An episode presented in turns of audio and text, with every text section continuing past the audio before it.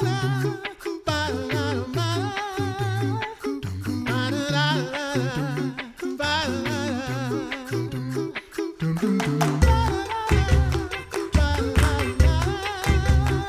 You're listening to the Coffee Hour. I'm Andy Bates. I'm Sarah Gulseth. DCE Day is right around the corner, and today we're going to be chatting about DCEs, uh, share a little bit of the history about directors of Christian education. What is a DCE?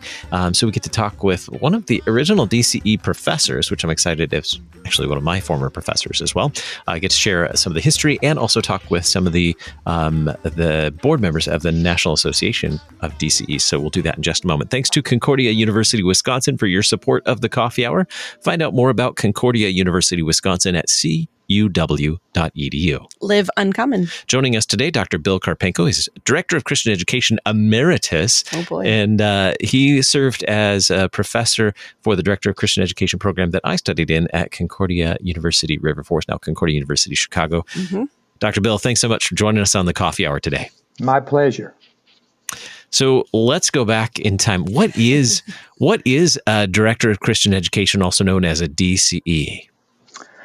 Well, the formal definition uh, reads something like this, uh, Andy. Um, a director of Christian education is a synodically certified, called, and commissioned lifespan educational leader prepared for team ministry in a congregational setting.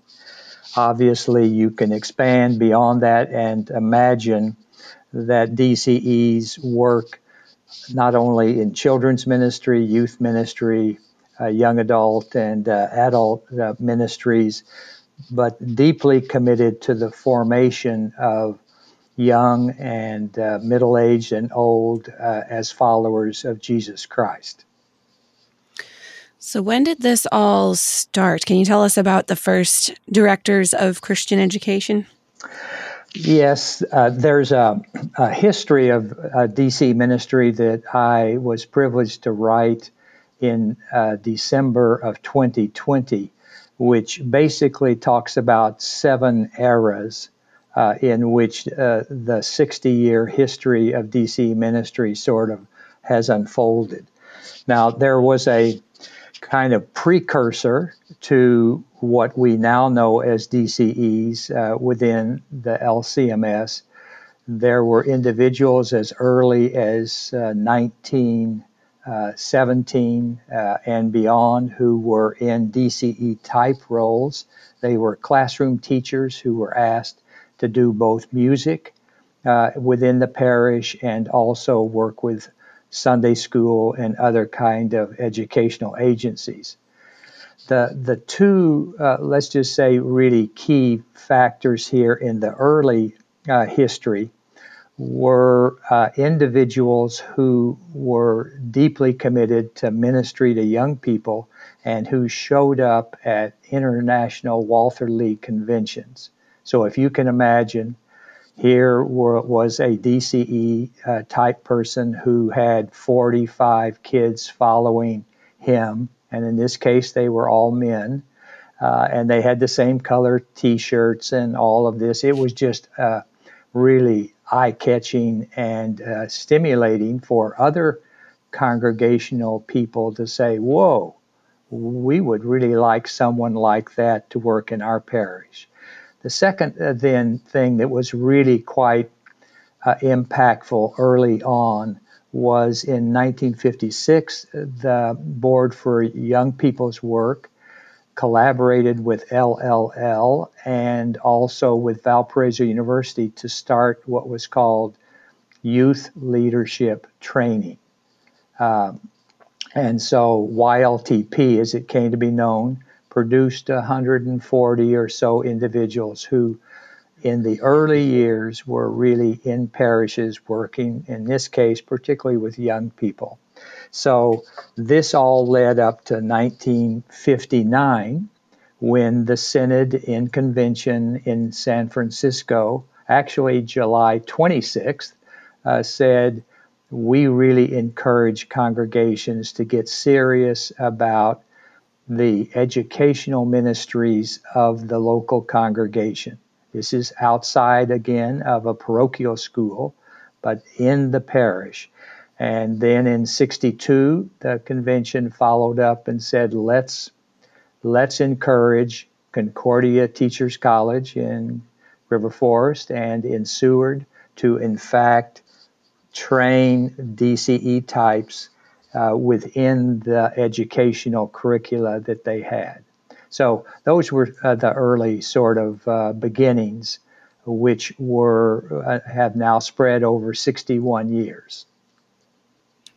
So these early directors of Christian education were teachers focused on religious education, Christian education, who were who were given to specifically care for um, uh, Christian education in the parish setting, right? That that is uh, correct. The first actual called individual uh, was Neil Raby in 1960, and he uh, was called by Grace uh, Lutheran Church in Tulsa, Oklahoma. But again, as you indicated, uh, they all came out of a teacher ed background.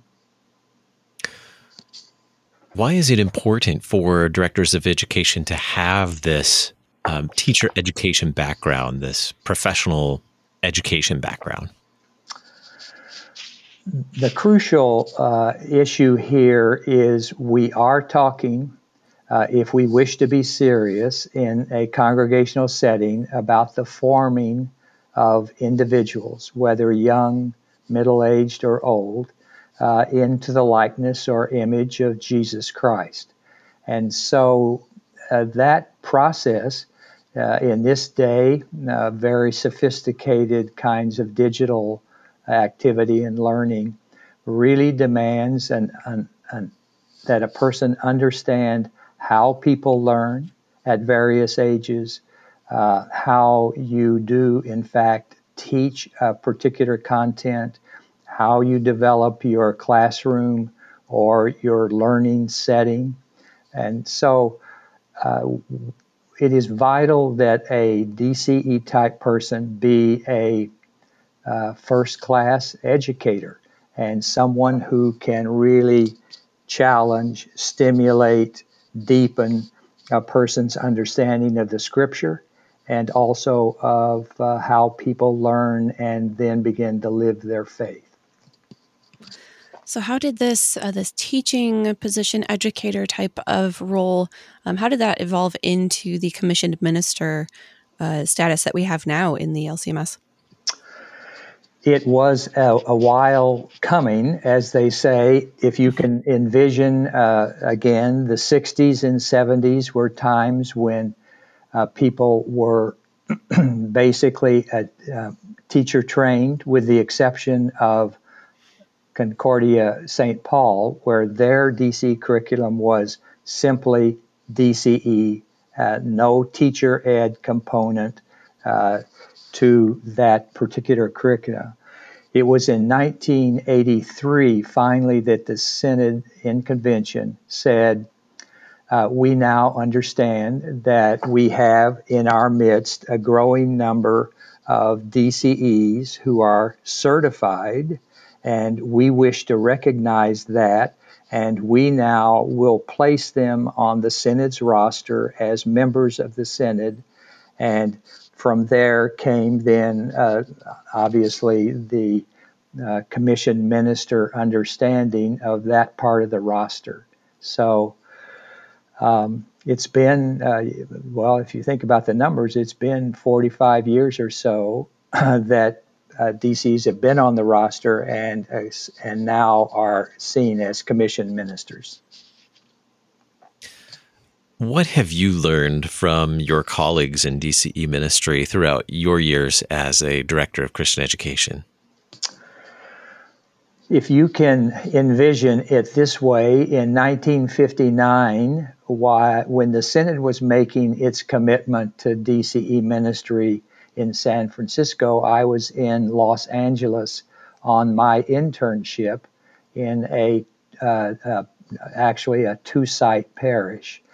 And so over the years, I have gotten to know, come to love, deeply appreciate both the men and women who are DCE uh, people and their various giftedness, and of course, those that they work alongside of in, in a staff.